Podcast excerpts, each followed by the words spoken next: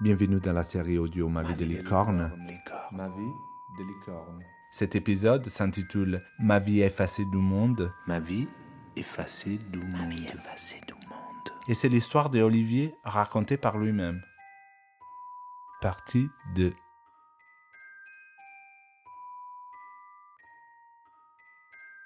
Je m'appelle Olivier Souris. Euh, je suis né à Nantes euh, en mai 67, donc j'ai bientôt 53 ans. Je me suis jamais imaginé marié avec une femme de toute façon. Jamais. Je me suis toujours assumé. Je savais que quand même, de toute façon, euh, j'étais attiré par les, garçons.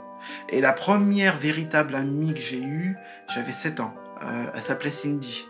Le premier épisode important de, on va dire, en rapport au physique et euh, au sentiment, c'est quand je suis allé en colonie. J'avais 12 ans. On n'avait pas besoin de vraiment parler.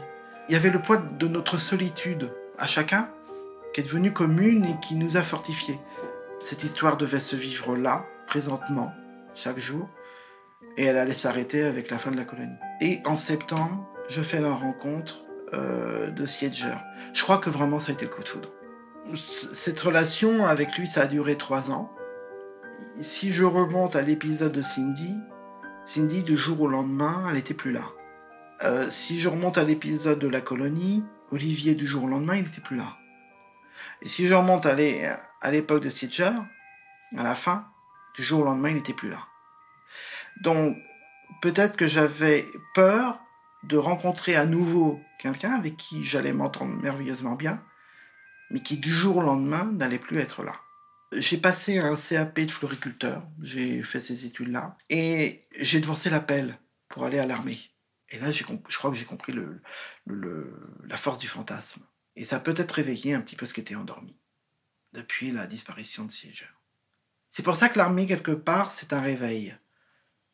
Je crois que ça m'a aidé à me réveiller de ce long, long euh, sommeil de douleur. J'arrivais pas à imaginer mon futur. Les souhaits que j'avais, je, je sais que c'était très trouble. À me poser dans le futur, je n'y arrivais pas. C'est au jour le jour. De toute façon, je me trouvais tellement nul dans tout que finalement, euh, non, je ne voyais pas les loin.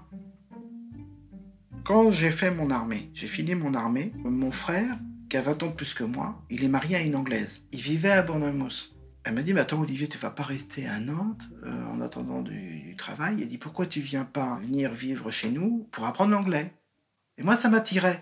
Je sais pas pourquoi. Je connaissais pas l'Angleterre, mais l'Angleterre m'a toujours euh, attiré. Et euh, j'y bah vais. J'avais 19 ans. Et là, je loge dans un foyer euh, au YMCA. Ça me fait penser au village People. Et je me sens très bien ici, là. Je me sens très bien. Mais l'anglais, j'avais toujours du mal à apprendre l'anglais. Mais j'ai quand même trouvé un boulot d'été euh, dans une réserve naturelle, à Gisbury Head. Et puis, bah, il trouve que je travaille bien. Et donc, en septembre, il me met dans les dans l'équipe d'Espace Vert. Et là, dans cette équipe, bah, il y a ce garçon que je rencontre très vite et sur qui je flash. Et qui a un sourire absolument radieux. Et on s'entend à merveille. On se déplaçait en petits véhicules, les petits Honda, à deux places. Bah, moi, euh, il m'avait pris dans son équipe, donc j'étais assis à côté de lui. Et on était tout le temps ensemble. Et on se quittait pas pendant le travail. Et, euh, et c'est vrai que j'ai fantasmé cette relation. Il me souriait tout le temps, il était toujours très doux avec moi, et il, pla- il- il plaisantait énormément sur justement le, les gays. euh, Et souvent il me dit T'es gay, toi, t'es gay, toi. Euh, en anglais, je suis bah, Non, non, et, j'essayais de ne pas rougir. Je pense qu'il avait compris et euh, il, me, poussait dans mes retranchements. Une fois, quand il est venu me chercher chez moi, on devait sortir le soir. Pour rejoindre des amis, il faisait une soirée à un bowling. Il a sonné. Moi, j'ai ouvert la porte. Et donc, je l'ai fait rentrer dans ce long couloir. Et euh, il est venu vers moi. Et puis, il m'a, il m'a, il m'a presque pris la main. Il m'a, il m'a effleuré la main, mais, mais presque caressé comme ça sur le, sur le bras. Il m'a pris la main. C'était, c'était flagrant. C'était flagrant. Il avait une petite amie, il assumait pas. Parmi ses amis, il en avait un qui était un ami euh, très, apparemment très important, qui bossait avec nous la journée dans l'équipe des espaces verts, qui lui, euh, lui qui était plutôt homophobe. hein. Ils m'ont invité à jouer un samedi après-midi euh, à une partie de football. J'y vais, ils me mettent dans les, ils me mettent dans les buts. Ah, moi, arrêter un ballon, non, mais déjà en toucher un, mais alors arrêter. Et en fait, plusieurs fois, il m'a envoyé le ballon, le Steve, hein, pas l'autre, plusieurs fois le ballon dans la tête. Et en tout temps se moquant. Et là, je me suis dit, bah, je peux pas vivre ça. C'est-à-dire que j'aurais voulu que l'autre, il me, euh, il me défende beaucoup plus que, ce qu'il m'a fait. il l'a engueulé, son ami, mais pas plus que ça. Donc, euh, donc là, ça m'a fait mal. Et je me suis dit, bah, ça pourra pas, ça pourra pas se faire. On a travaillé, on a continué à travailler quelques temps après, ensemble. Et puis après, il a changé de service. Et là, je l'ai plus revu. Je me suis dit, j'ai, plus rien à faire là. Il n'y a plus aucun espoir, il n'y a plus rien. Euh, donc, euh, ça se fera pas. Et donc, euh, je suis revenu en France. Quand je suis revenu d'Angleterre, j'ai pris des cours du soir à l'université de Nantes et je suis tombé sur une, euh, sur une professeure euh, qui nous donnait les cours. Elle nous, elle nous donne des devoirs à faire, des, des rédactions assez, assez costauds, voilà. Et je reviens une semaine après, je lui donne. Elle dit bon bah je vais corriger tout ça. Et la semaine suivante, elle nous rend les copies. Sauf qu'elle passe devant moi, elle me rend pas la mienne. Et là, je tremble comme une feuille. Je me dis, oh là là, bon, bah, ça doit être vraiment nul. En dernier, elle revient vers moi avec ma copie. Elle la tient comme ça et elle me dit, je sais pas ce qu'on a raté avec vous, mais on a raté quelque chose. Alors, je vous mets pas 20, mais j'aurais pu mettre 20. Et c'est à partir de là que je me suis dit, il y a peut-être une possibilité que, bah oui, l'écriture, euh, je puisse euh, l'entreprendre parce que c'était mon rêve quand même, l'écriture. Alors là, j'avais 24 euh, ans et demi. Et je suis revenu vivre chez mes parents. Et puis, je fréquente un, garçon qui a le double de mon âge. Je l'ai rencontré dans un bar à Nantes, assez extraverti, sûr de lui. ça me fascinait. C'était quelqu'un de très possessif. Il m'appelait tous les soirs. C'est vrai qu'il avait une voix assez féminin, voilà, très, très lascive.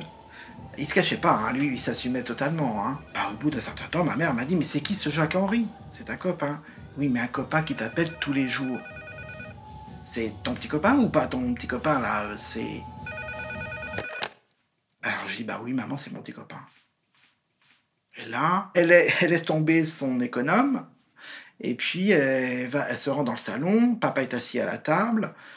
Euh, et puis, euh, elle, euh, elle, se fonde dans le fauteuil, elle se met à pleurer. Mon père, il dit, mais qu'est-ce qui se passe? Qu'est-ce qui se passe? Elle dit, bah oui, c'est ça, oui, c'est ça. c'est le petit copain de, de ton fils. Et là, mon, mon père se fige. Il ne dit rien. Et il ne dira rien pendant trois mois.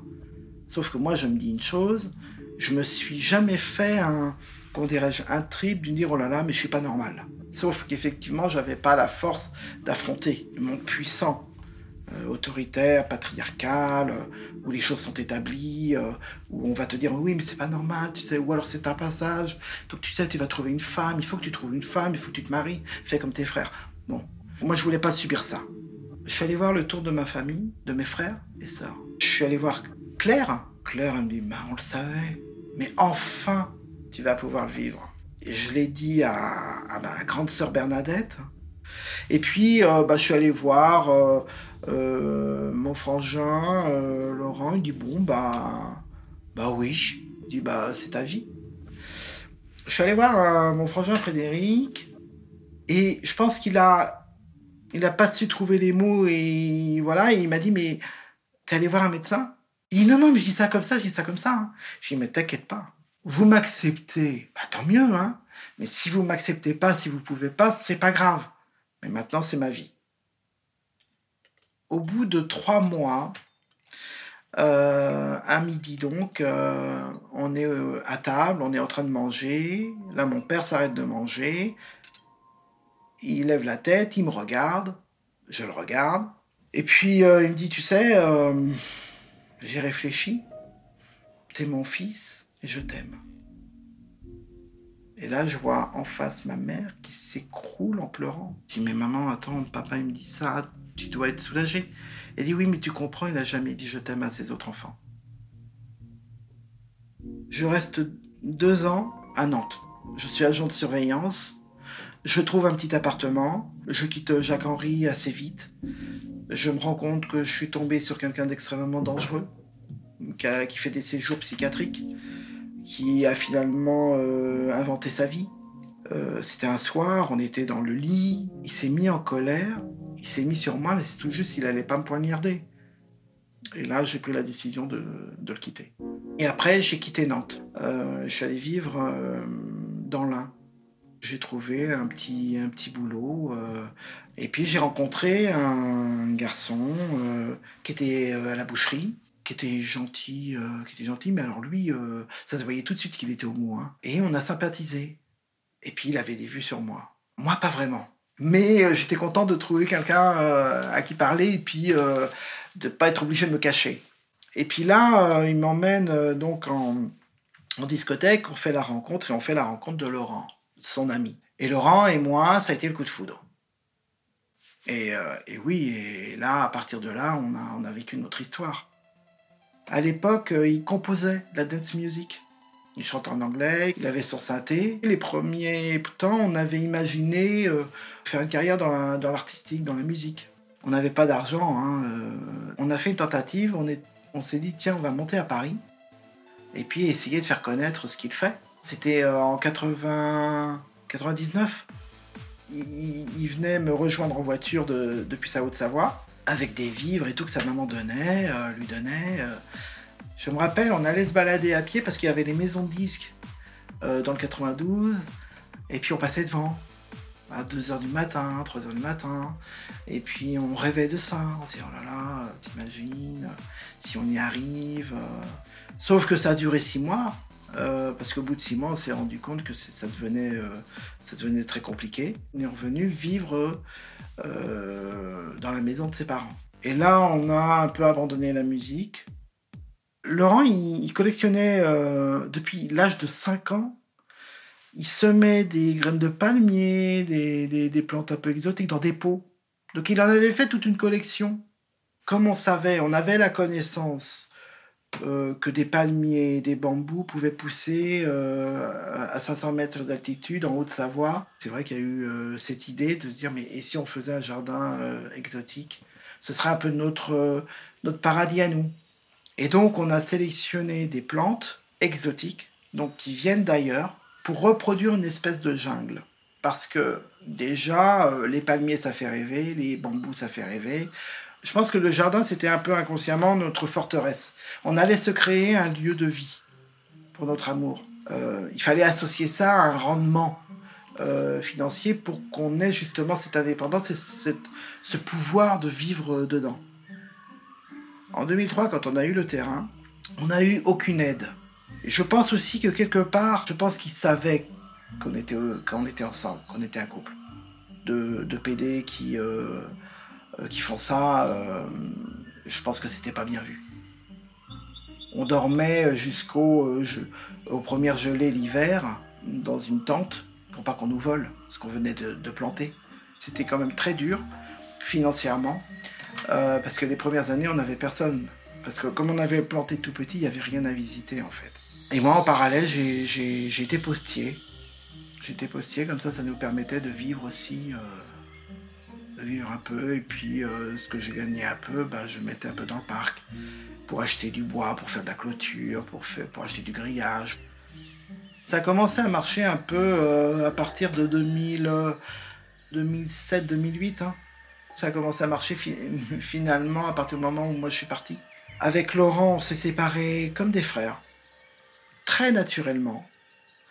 Euh, on avait fait le tour de notre histoire et moi j'ai fait le tour aussi de cette histoire-là, de cette création. Et l'envie d'écrire est venue très très forte à cette période. On rentrait du, du jardin, on s'est assis sur le canapé, on s'est regardé face à face et puis là, on, s'est dit, mais je crois qu'on a compris. Hein. Oui. Ben voilà. C'était bien que ça, ça, se passe comme ça. Et moi, à partir de là, j'ai acté que j'allais euh, j'allais quitter la Haute-Savoie. C'était en juillet. juillet 2010, je quitte le parc, je quitte euh, Viry. J'emménage à Tonon-les-Bains. Là, j'ai vraiment euh, écrit, écrit, écrit tous les jours et j'avais compris, j'ai compris à cet instant que l'écriture allait être ma vie. Et en, en octobre, euh, je m'étais inscrit sur un site de rencontre sur Internet. Et puis bon, ça m'énervait. Et vraiment, je me dis, c'est la dernière fois que je regarde les annonces. Et là, je vois une annonce. Le gars met pas de profil. Mais par contre, sa présentation écrite, elle est vraiment bien. C'est bien écrit, c'est hyper intéressant, c'est... il y a de l'épaisseur. J'écris à... à cet annonceur, à ce garçon. Il me répond. Et à partir de là, on s'envoie nos photos. Je trouve qu'il est, il est- il est mignon euh, sur la photo, je, je- je trouve bien. Et, euh, et lui aussi, il, trouve bien. Alors, on continue à parler. Tous les jours, on parle dans Skype, on raconte notre vie, ce qu'il fait lui, ce que je fais moi. Donc, on- bah, évidemment, on parle de banalité, on parle de la vie, on parle aussi de la famille, on parle euh, d'expérience. euh. et lui, euh, bah, là, non, il n'avait pas beaucoup d'expérience au niveau de, de- de relations homosexuelles. C'est-à-dire de, je veux dire, de vie de couple. Il n'en a jamais eu. Et au 27 j- janvier 2011, c'est moi qui viens à Paris. Et il m'attend au bout de quai euh, de gare. Tous les week-ends, à partir de là, tous les week-ends, on se voit. Euh, et puis, euh, à un moment donné, je l'ai au téléphone, j'ai dit, tu sais, j'ai réfléchi. hein. Si tu veux bien, je vais venir vivre avec toi. Et là, je sens au téléphone. Oups. Il ne s'attendait pas à ça. Mais mine de rien, le 15 avril 2011, je lâche tout. Le travail, l'appartement. Et je monte, euh, je monte avec ma voiture. Ce qui ne rentre pas, tant pis, je laisse derrière moi. Voilà. J'étais un peu autoritaire finalement. Quand j'ai, je, lui ai impo- je lui ai imposé ça quand même. Mais ce qui était formidable, c'est que quand j'installais les affaires, c'est comme si j'avais toujours vécu là et lui, il a senti la même chose. Je me suis senti bien à la seconde où j'ai posé mes affaires. Et lui, pareil.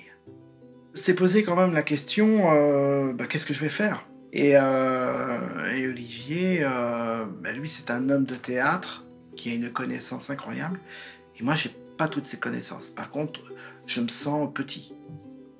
Et, là, on revient à la légitimité ou pas d'écrire. Quand je suis installé chez lui, j'ai envie d'écrire du théâtre. Et un soir, un dîner hors de la maison, on est tous les deux, et puis je dis à Olivier, je dis, mais au fait, euh, ça t'intéresserait pas de lire, euh, de lire ce que j'écris? Il dit, mais tu sais, j'ai peur. Il me dit, non, j'ai peur parce que, euh, imagine que ça me plaît pas du tout, ou que, en gros, que je sache pas écrire du théâtre. Mais il n'empêche, et euh, c'est une preuve d'amour formidable, il n'empêche qu'il me laisse poursuivre. Donc j'ai lu du théâtre et j'ai appris au fur et à mesure à lire, à lire, à écrire. Voilà. Et donc j'ai fait plusieurs tentatives. Euh, Je me rappelle la première pièce de théâtre, c'était euh, Noir sur Manhattan.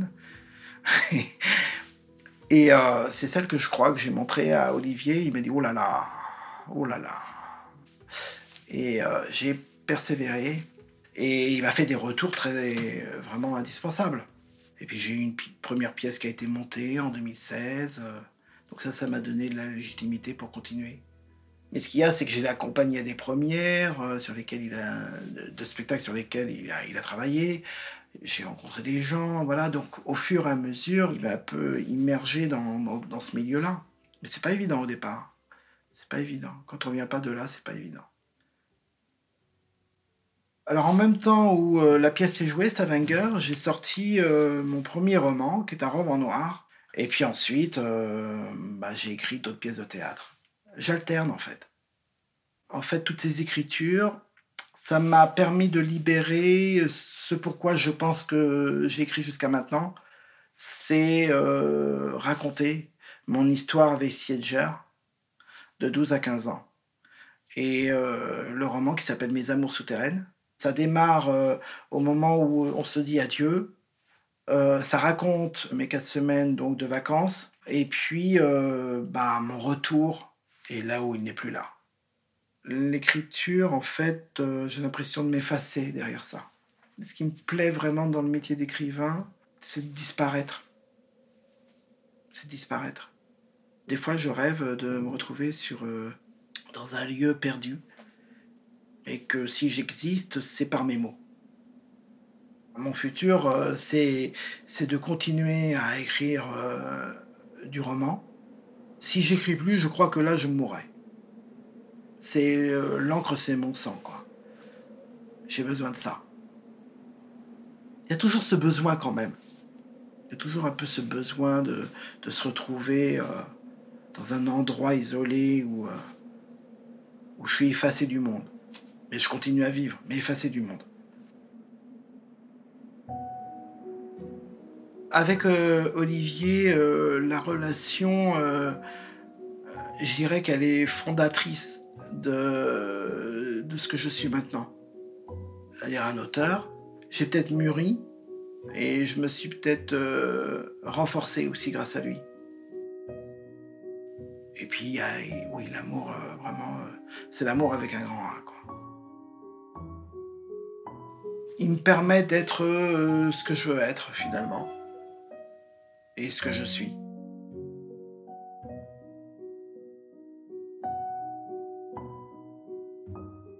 Vous venez d'écouter Ma vie effacée du monde, un épisode de la série podcast Ma vie de licorne. N'hésitez pas à vous abonner et à liker l'épisode si vous l'avez aimé.